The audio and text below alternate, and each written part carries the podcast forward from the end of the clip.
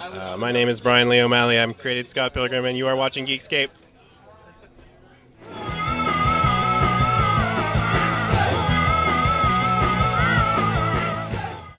Hey, Geekscapists, we're here at the West Hollywood Book Fair on a sunny Sunday afternoon in the uh, Comic Bug tent. We're here with Mike Mignola, creator of Hellboy, among other things like Amazing Screw on Head. Have you had a good time here at the bookstore, at the book fair?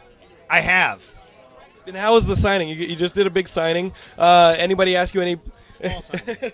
Small signing. But, but it was a very nice signing. And uh, what, what's the thing that people most frequently ask you to sign? Hellboy. Any, any like big Hellboy tome? Like you guys, got, you've got these big hardbound uh, volumes. Why don't you look, take a look at that, Brian? Brian. That way. All right, There you go. That's the new one. take a look at that. Yeah, I, I sign a, a, a fair number of those, uh, and it's it's you know now there's, there's three of them, so it's just it's it's horrifying to watch somebody try to lug three of those things. They, they each weigh like you know about this you know as much as a house. Uh, so seeing people try to wrestle three of them up to the table, I always feel obligated to spend some time and talk to them if they've been lugging those things around. But you know, it's always something different. What's the weirdest thing you've had people come bring you for a signing? I don't nothing nothing that springs to mind. You know, it's it's it's very funny that like today for some reason I had several people bring up copies of um, a Dracula comic I had done a zillion years ago. So you kind of wonder what is it about this show or this day or this time of year that makes people dig that thing out. Um, I don't know. I mean, nothing nothing really insanely freakish. I mean, the the the thing that's still strange to me is I sign DVD covers and movie posters and stuff like that, stuff that I kind of almost forget I had anything to do with. So you don't realize how much the you know the Hellboy stuff has expanded until you do a signing and people have all these different objects. There's starting to be more things like um, action figures and things like that that I'm not aware of. There, there was merchandise from the second Hellboy picture that I've never seen. So sometimes people ask me to sign stuff, and it's like, hey, I don't have one of these. So that's weird. Now, when you started Hellboy, it was it was just you in the first uh, storyline. But as you've gone on and, and you're now in your second decade or, or so of Hellboy, you're starting to work with other people like John Arcudi, Guy Davis. Uh, you've got uh, all these different people starting to tell some of the Hellboy and BPRD stories with you. Uh, do you see that as expanding even further, much like the ancillary merchandising that's been going on with the films? Um, there's a little bit more expansion planned. Um, I, I never wanted to expand so much that I don't know what's going on. Uh, everything that comes out is either written by me or at least co-plotted by me. So I, I would hate to ever have things get big enough that I, I, you know, the books went by and I went, oh look, what's that? I've never seen that. Um, I, you know, John Arcudi and I have worked together for a long time, so I trust John to, to handle the material. Um, it's but it's still my baby, so I'm, I'm very selective about who I work with, and I, I try to be as hands on as I can. And I think it shows because even the, like, like the 1940s books are, are phenomenal. Uh, and they definitely still have your feel. And, and even when you have somebody else doing the artwork on the actual Hellboy title, it still has that feel of your pacing. But I, am really enjoying this last uh, mini series that, that hasn't had your artwork on it. Are you doing the uh, layouts, or are you doing any part of the artwork, or are you just leaving up, leaving it up to the other artist? Uh, with this new BPRD, I I had a hand in in well, the, plot was largely mine. Uh, I worked with Josh Dysart on it, but I gave him a pretty detailed breakdown for how that story would flow, and I, you know, I had a hand in picking those artists. So, and, and even you know, I think on the last issue, there's a little bit of design work that I did on it, but I never do. You know, I rarely do actual thumbnails for people. Um, but if you look at the sketchbook sections for all the different books, um, for the Hellboy books, for the BPRD books, you'll usually see some drawing by me. So I, I do have a hand. I do work pretty closely with all the artists, which I'm sure makes me a real pain in the ass some days. But I I try to be involved. So much of this stuff I I thought up, and it's easier for me to do a drawing for some, you know, of certain things than it is to try to explain to them what I'm looking for. And right now, the BPRD are kind of flying Hellboy list. Meanwhile, you got Hellboy uh, in, in, in England and Europe doing his own storyline. Is there any plans now to bring them back together and, and streamline it back into Hellboy in the BPRD? Is that something fans can look forward to? That would be telling. But let's just say that in the next year, uh, especially with the BPRD miniseries, King of Fear, which is the next one coming up, and even with some of the things that are going on in Hellboy, you, uh, readers are going to see a dramatic change coming. In the next year, it's a lot of stuff in this next year, and the year beyond that, even more. So, uh, some gigantic changes are, are happening. What I like is that the entire book BPRD is gigantic. You guys are destroying cities. There's entire underworlds that are coming and flipping over buildings. You've got, I mean, that's that's just a building. That's just a story that gets so big, and there's huge monsters. I love seeing Guy Davis draw those things. it's getting bigger. Uh, one of the things I said to John at the very beginning, and, and we have this conversation more and more, is the Hellboy universe is not never needs to get back to normal. So when we start to break stuff, let's keep breaking stuff and and and let it stay broken. So um, yeah, again, there are giant changes coming. And that even includes characters like Liz. You know, she's gone through some changes where she's almost catatonic. You know, and, and, and she's trying to figure out who she is. You, you've got Abe trying to find out who he really is. And as they get these answers, you're right, these characters are, are done for good. It's nice reading a book for once that has uh, these spectacular things that aren't stuck in a second act. Yeah, I mean there there is no um, intention in the Hellboy world to get things back to normal. Um, we, you know, John and I have a really interesting way to, of working together because I'll say I want these things to happen. I, I kind of give him broad strokes for how certain things should evolve, and then John kind of has to deal, you know, has to write what this does to the characters. Um, and you do certain things to these characters, and they're never going to be the character they, they were. And and I'm doing the same thing with Hellboy. There are things that are being done with Hellboy now that once you've turned that corner, you can never really turn it back. One thing that I, fortunately, that I can do with both Hellboy and BPRD, both Hellboy's been around since 1944. BPRD has been around since 45, 46. So there are a lot of stories set in the past that we haven't done. So I can do classic Hellboy. I can have, you know, Hellboy when his life was a lot less complicated. I can do those stories and continue to do those stories, but they're set in the 50s or the 60s or the 70s. Whereas the Hellboy that I'm writing now, um, that's that's a much different character, and he will continue to be a much different character. So these are your babies growing up. Outside of the Hellboy universe, are there any babies you're going to introduce to us anytime soon? Um, not well. Yeah, yes, yeah, kind of. I mean, I, I co-wrote a novel two years ago with Chris Golden called "Baltimore" or "The Steadfast Tin Soldier and the Vampire." oh, there it is. Um, so that's an, one of my babies. It was supposed to be a comic, but I ended up doing it as a as a novel. We're actually going to be doing a comic, uh, filling in some of the blanks in that book. So so there's going to be a comic of that character, um, and Chris and I are doing a couple more novels in the next year or so. So I'm introducing some new characters that way, but in comics. I'm I'm going to be doing some more stories to round out an amazing Screw on Head collection next year. Um, but most of my contribution will be within that Hellboy world. Well, we're all looking forward to all of it, Mike. Thank you so much for talking to us here on Geekscape. My pleasure. All right, Thank you. thank you. We're here with Josh Dysart. He's a uh, writer. You guys may recognize him from Unknown Soldier. He's also doing uh, Swamp Thing. But uh, if you're a big fan of BPRD like me, you've got 1947 and 1946 that he's written. Uh, I'm a big fan of Talking Russian Dolls, as well as uh, Monkey you know, what would you those little monkey guys in the castle in 1947? Oh yeah, yeah. Little servants. Yeah, they're, they're just they're just pitiful, tired, weary men.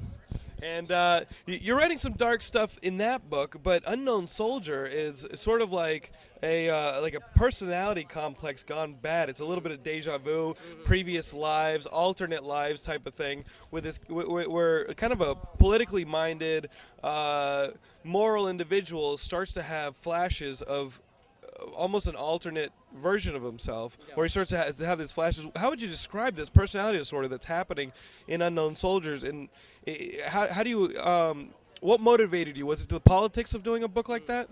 Uh, Yeah, that's exactly right. As a matter of fact, it- when I, kn- you know, um, not being uh, pro-war, I um, I knew that when I wrote a war book, I was going to have to find an angle for the character, uh, and I have always invested a lot of myself into my protagonists. It's the only no- way I know how to write. So. Bringing him, uh, dealing with my own struggle with pacifism and as a pacifist, uh, and, and and having also this very violent nature that expresses itself in my art, in my writing, um, I, I just it was a natural way to take the character to, to drag him from pacifism into a very morally complex place where where decisions uh, that he makes are not black and white, and then and then he be, he makes the wrong decisions. He, It, it's almost like a Bruce Wayne who doesn't want to be Batman. Right, it's, right. It, it's somebody who socially is well respected and can can do a lot of groundwork on his own, but when he does hit those walls, the the personality starts to cave in. And, and is that something that you face with every day as a pacifist, where you're like, you know what, I would like to just throw a brick through that guy's window? Yeah, absolutely. You know, I don't even identify myself as a pacifist because I have that that, that struggle and that challenge. So, absolutely. I mean, um, you know, the the roots of violence and why we treat each other the way we do when we treat each other cruelly uh, is something that's fascinating to me as a species. You know, we have such range from absolute compassion to complete and utter vile behavior, and uh, hopefully, if we're doing our job right with the book, you know, we're actually exploring that full range of humanity. You know, the NGOs who are there assisting, and also uh, the rebel leaders who are using religion to, to, you know, to morally turn these children's worlds upside down, turn them into child soldiers. I should mention this point takes place in East Africa, uh, and the child and deals with child soldiers in northern Uganda. So. Um, so yeah, if I can capture that full range, then I can really do something I've kind of been trying to do to various degrees of success, mostly unsuccessfully, my whole career, which is explore the roots of violence, you know, which is a, a pretty big subject to, to fuck with. Tackle, sorry. No, you can tell. You, you, you can say, yes, express yourself to, to your fullest. Um, now, Swamp Thing. Usually, uh, we we know it as a bit of an environmental book, a bit of a psychological book. How are you going about tackling Swamp Thing? Because it seems like when it comes to Swamp Thing, there's Alan Moore, and then there's the other guys. How how intimidating is that? Well, I am one of the other guys. Uh, you know, well, first of all, let me just state that I I finished my Swamp Thing run like three or four years ago, so so it's not a current thing, but it was a huge stepping stone in my career. Um, as far as the question goes, it, yeah, no, total paralysis. You sit there at your desk. And you sit down to write Swamp Thing, and you just think, "What? What the fuck am I doing? This is ridiculous. I shouldn't do this. I never would have pitched the book on my own." And we speak of sacred things when we speak of Swamp Thing, and I, uh, it was terrifying. I, I operated and created from a place of complete and utter fear and doubt. The the whole two years I wrote it. But did any of that make itself into the book? Because Yeah. there are those horror elements of Swamp Thing. Yeah, absolutely. So, um, 100%. Swamp Thing, uh, my Swamp Thing experienced an extreme existential dilemma about who he was and why he was doing it. and it's because I, I didn't know what I was doing. I mean, do you like bridging that gap of psychological horror? Where, where, where I mean, there's that physical, like in BPRD, you've got literally uh, the, the, the, the spirit world and the physical world Yeah. butting heads, and th- there's all sorts of, uh, uh, of uh, things that happen where. You know, somebody drifting through a ghost world will have a, a castle collapse, only to find that in the real world, Right. yes, it will kill them. Yeah. And then you've got the unknown soldier, where somebody can blank out for a moment, complete, uh, you know, commit complete acts of violence, and then realize, oh my God, this is hor- horrific what I've done. Is that just something that, that is a theme in, in your work, or uh, beyond just the, the, the bouts of violence? Uh, is the psychological something that you try and wrap your head around when you're writing? Is that what gets you keeps you interested in Yeah, this? that, that's precisely right. I mean, I don't think horror, for me, horror is not successful unless it's about the psychological aspects and its impact on the character. So, so that's something I'm definitely interested in. Um, as far as a theme goes, uh, you know, you, you know, never discover the themes in your own work until you've executed the work, and you look back over a body of work and you realize, wow, I'm really obsessed with this one thing, you know. Um, but yes, I, I think that I think that being lost, I think that being af- afraid, I think that being um, uh, particularly of yourself and of your own actions is something I'm really interested in. Yeah, yeah. So it makes it into the work again and again and again. Yeah, totally.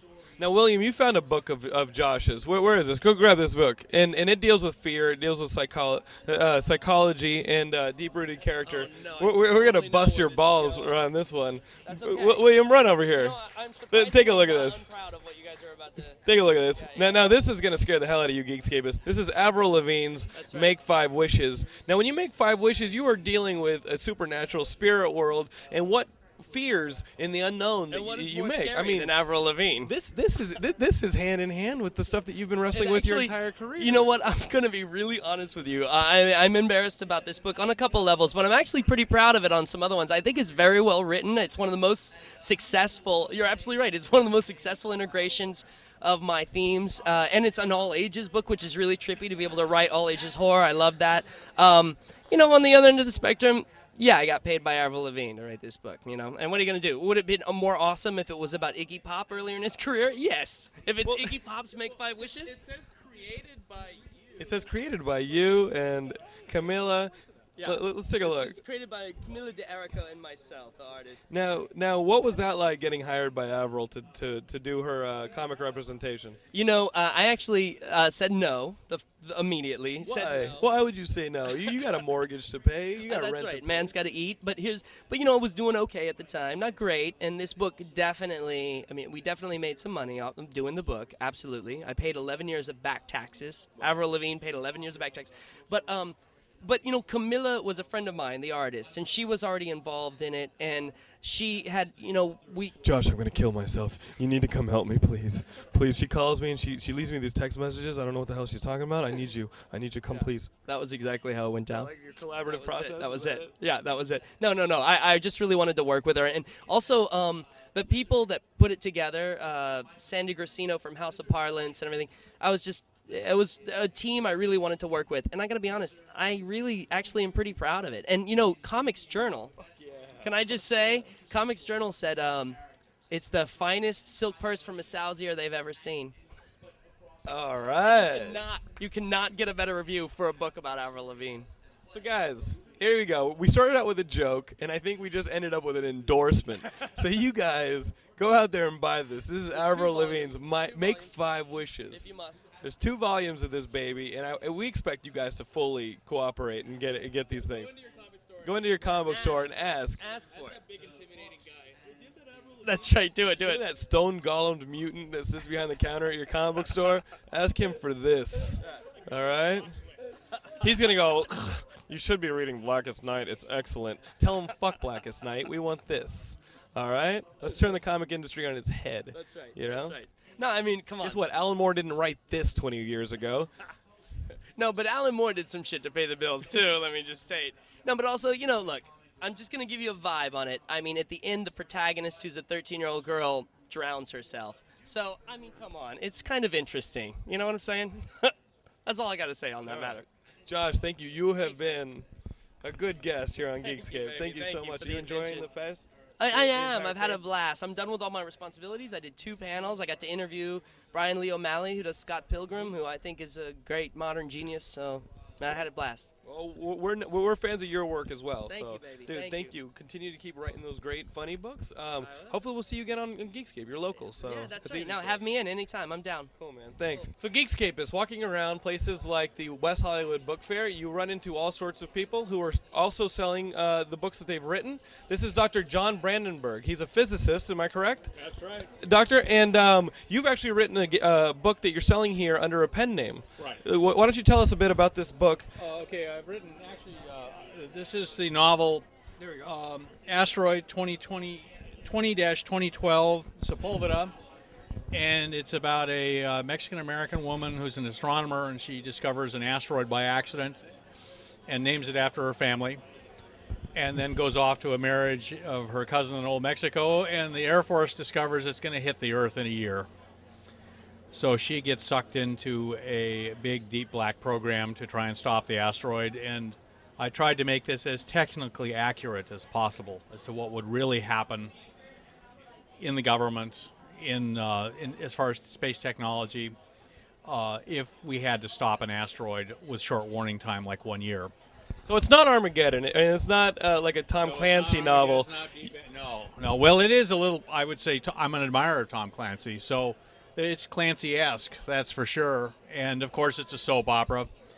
And uh, There's romance in there. Oh, There's a little, little bit of steaminess in there, some Oh, sex. Absolutely, sex, sex, lies, doomsday.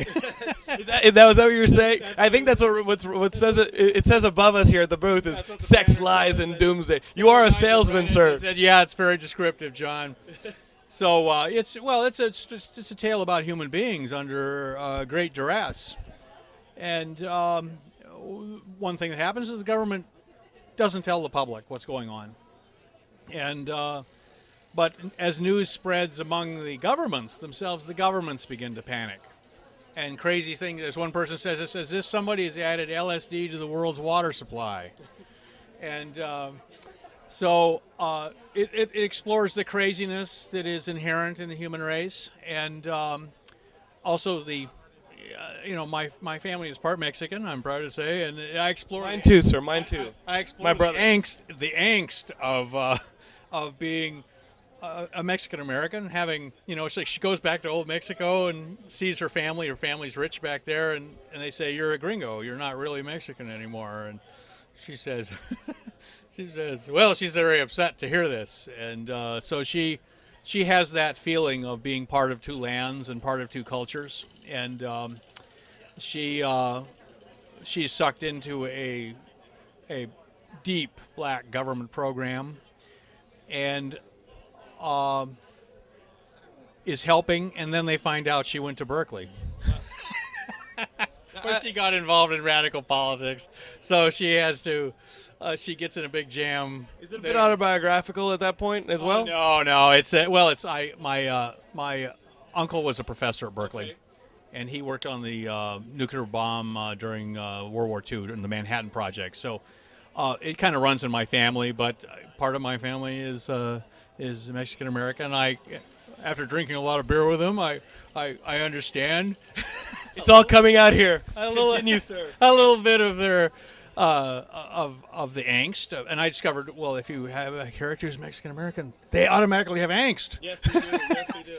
Now, now, have you ever been described? I, I get this description. My mother's Mexican. My father's uh, born in Texas. Uh, I, I'm basically the Mexican Urkel.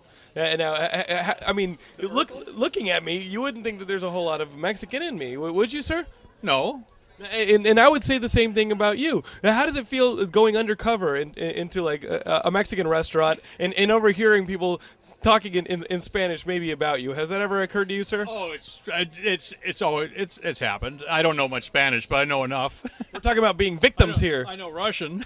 Oh wow, wow! Now, now, now, now, Doctor John, uh, you're using a pen name writing this book. Victor Norgard, yes, because I'm Norgard. I'm actually part and in part of my mix. I'm also uh, half Icelandic.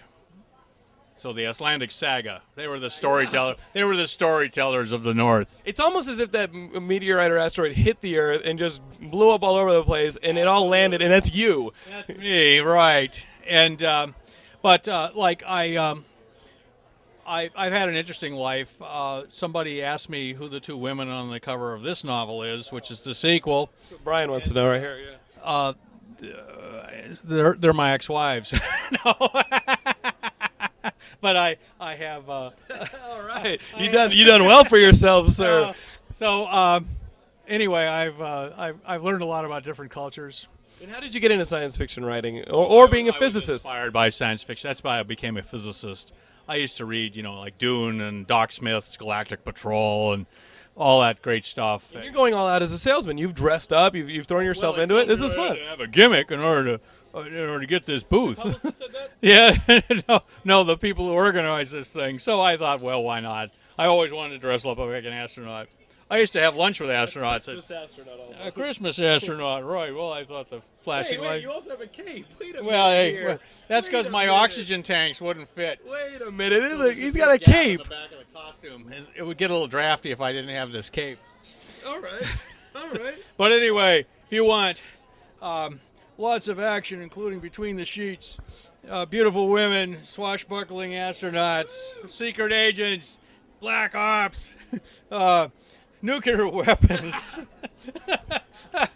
I, you I, cra- crazy terrorists, where can we campus radicals. Where can we go to get your book? Oh, you can buy it right here, twenty-five dollars. But uh, you can go to Amazon.com. Amazon.com, guys. That is the book But right here. Actually, you know, it's uh, it's uh, people. Several guys have read it and they really liked it. And then uh, this this one was also uh, a minor hit, uh, where the um, this is these two women are in the uh, asteroid novel. Uh, Who's this that hot- one- who's that hot one, chick right there? That, that uh, oh, she's a this same character, the blonde here, and she's a newscaster, a kind of dingy newscaster, but she's actually part of a classified program, and it's so classified she doesn't even know it exists, and she, she gets sucked into the uh, asteroid program because she gets interested in the asteroid, and that puts her on a list uh, in the secret government uh, files of people that they have to keep under surveillance. This book may have put you on certain lists, don't you think? As well. I, I'm already been told I'm on certain lists, so. Absolutely. Collapse of the UFO cover-up, right here. sequel to the Right here. Asteroid Sepulveda, the whole damn thing falls apart. You remember Close Encounters of the Third Yes, Kind? yes. Imagine that really happened. Do you, do you believe this crap about a man ever having actually landed on the moon? Oh, I've been to the moon myself, so I've looked at the sites. They're there. Okay. Okay. So so that was not Well, just fabricated. You know, you know, when people ask me about that, I say, "Do you really believe there's a moon?" How do you know that isn't some kind of? He just bent your mind, Geekscapist. He just bent your mind. Now, real quick, let, us talk real quick about your buddy over here, Oh, absolutely. because we, we, we don't want to leave you out of this. Talk, talk. You're sharing. You're sharing uh, your your booth And with your buddy vampires. Don. You're, This you're is a sharing your scary buddy book. Don, Don over here. Don, how are you doing over here? I'm doing fine. We're all over here in the booth. Don is uh. well, I can recommend this book if you want to get insomnia. what, what, what's making me crazy, Don, and maybe you can explain, Don. Um, you say book, but it's in a DVD case. Well, it is a DVD. Uh, it came out initially as a an ebook. Uh, Okay, but this- okay. But the publisher, Dark Realm Press, up in the Bay, uh, also has this available as a uh, hard copy book, but which I don't have any. But people can download this as well when they pay for it, right? Yes, yes. And what's it called? It's called it's called Past Sins. Past it's a Sins. novel of supernatural horror. See, I'm a medically retired criminal investigator. I was a detective, and in 1980. Is that how you ran into John over here, investigating him? No. Uh, well, actually, John and I met in Pensacola in 1990. I was Shit goes deep. I was the director of research for UFO Magazine, my uh, publication begun by my wife. But in 1981, I investigated as a criminal investigator two cattle mutilations that were both exsanguinated. In other words, they were drained of blood. That was Chupacabra. well. That's not what they were calling it then. What were they calling it then? Crazy hillbilly guys? They were calling it uh, cattle mutilations. Now, when I became involved with UFO Magazine for years, I was an investigator of that, and I found out really a lot about it. But that's what originally interested me in doing something on the vampire genre. But, but is the case still open? What happened to the cows? Well, the cows were dead, but no, it's never been solved. But this is not. Did you get fired? No, no. Okay. Okay. This is this is not something new. I mean, this has happened all over the United States. Cattle mutilations and, and other animal mutilations. And it, it may be a UFO Well, there- involvement. what do you there- think? There's been a very slight connection to the UFO phenomena, uh, where these animals have been found dead. Uh, there have been a lot of sightings of anomalous aerial phenomenon. So yeah, there is a there is a connection, a slight connection. And this is a fiction book that you've re- uh, you've written about in that world. Well, this is actually about a covert military intelligence operation that went bad. Uh, in 1965, in the book, the Central Intelligence Agency got their hands on a genuine, bona fide supernatural vampire. The idea was an attempt to weaponize it and use it against the Russians. That was the original plot. Now, at the beginning of this century, the 21st century, one of these things got away, and things suddenly go to hell in a handbasket very quickly. down, yeah. Yeah. So that's that sounds like a pretty high concept book. Now, where can people find Past Sins? Amazon.com, uh, Past Sins by Don Ecker, and also Dark Realm Press, Okay. uh, which is up in the uh, the Bay Area. It's all over the net. If you guys are watching this on a computer, I don't see why you wouldn't download this on your computer and watch it right there. You, you, you can re- you can read it right here, just a couple clicks. You guys can purchase this book. You guys can purchase Asteroid 2012, tw- 20, 2012 Sepulveda. They both got ebook versions. So you guys, you guys are all digitally minded for your entertainment. Why don't you guys pick up these books right here? All right. Thank you so much for being with us, Thank guys. you. Thank you, Don. Thank you, Dr. John. Oh, you're welcome. Thank you, sir. welcome. Thank you. Look at this. Look at Here, this. Uh, I got. I've you been got- recruited. You've been recruited. Thank you, Captain. Wait, did you tuck your cape into your suit? Yeah, that's right. Look at this. Look at this. Look at this. It's- It's supposed to be my oxygen tank, but uh, All right. Oh, whoa, whoa. All right. Here, look at this, guys. there. It's All right. Sabota. Thank you, guys. you guys are great. Ah, welcome to Geekscape, everybody. We're here with uh, probably the single most talented human being ever, ever, Bryan Lee O'Malley. Bryan? Hello. Okay. Uh, Bryan Lee O'Malley, as you uh, all, no doubt all know, uh, created Scott Pilgrim. Uh, and Geekscape is your source for movie, comics, and video games. Uh, and Scott Pilgrim is going to be all three.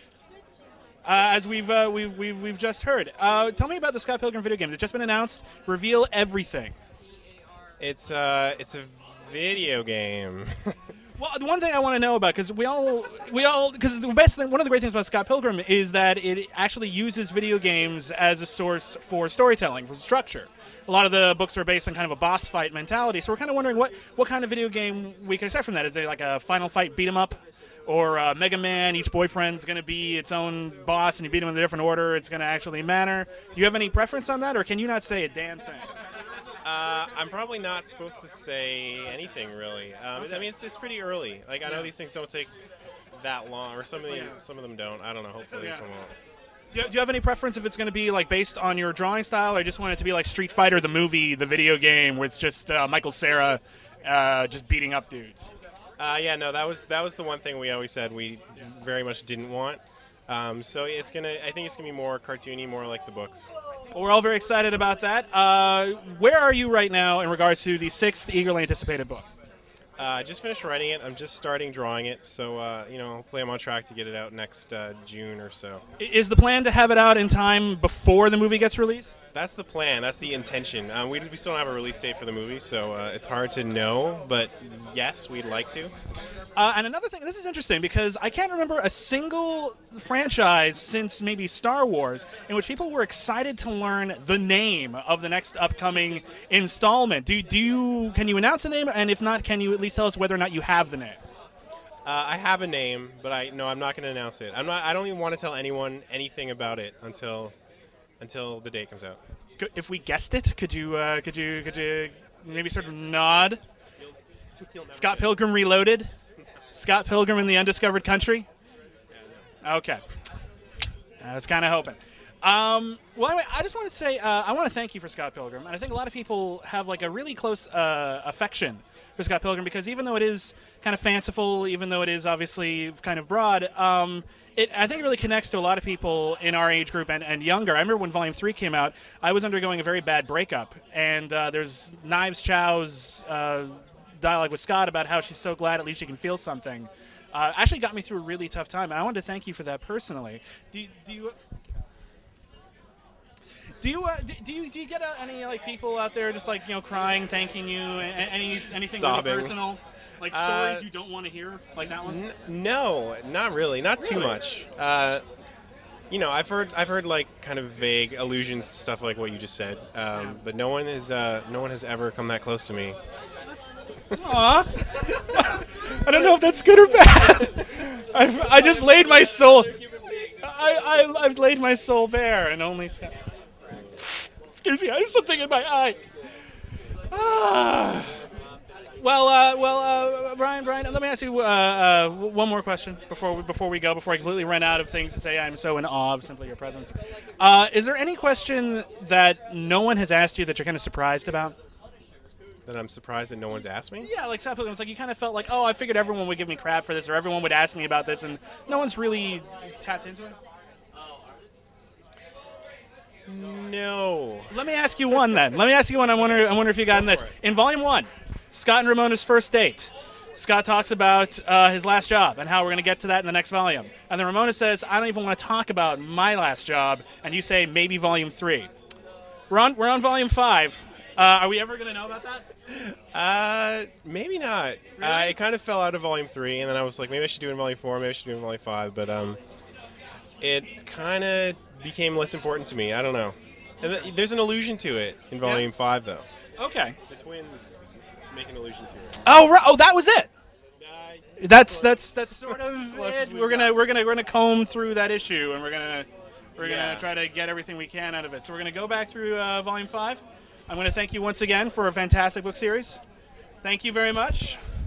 Back to you, Jonathan.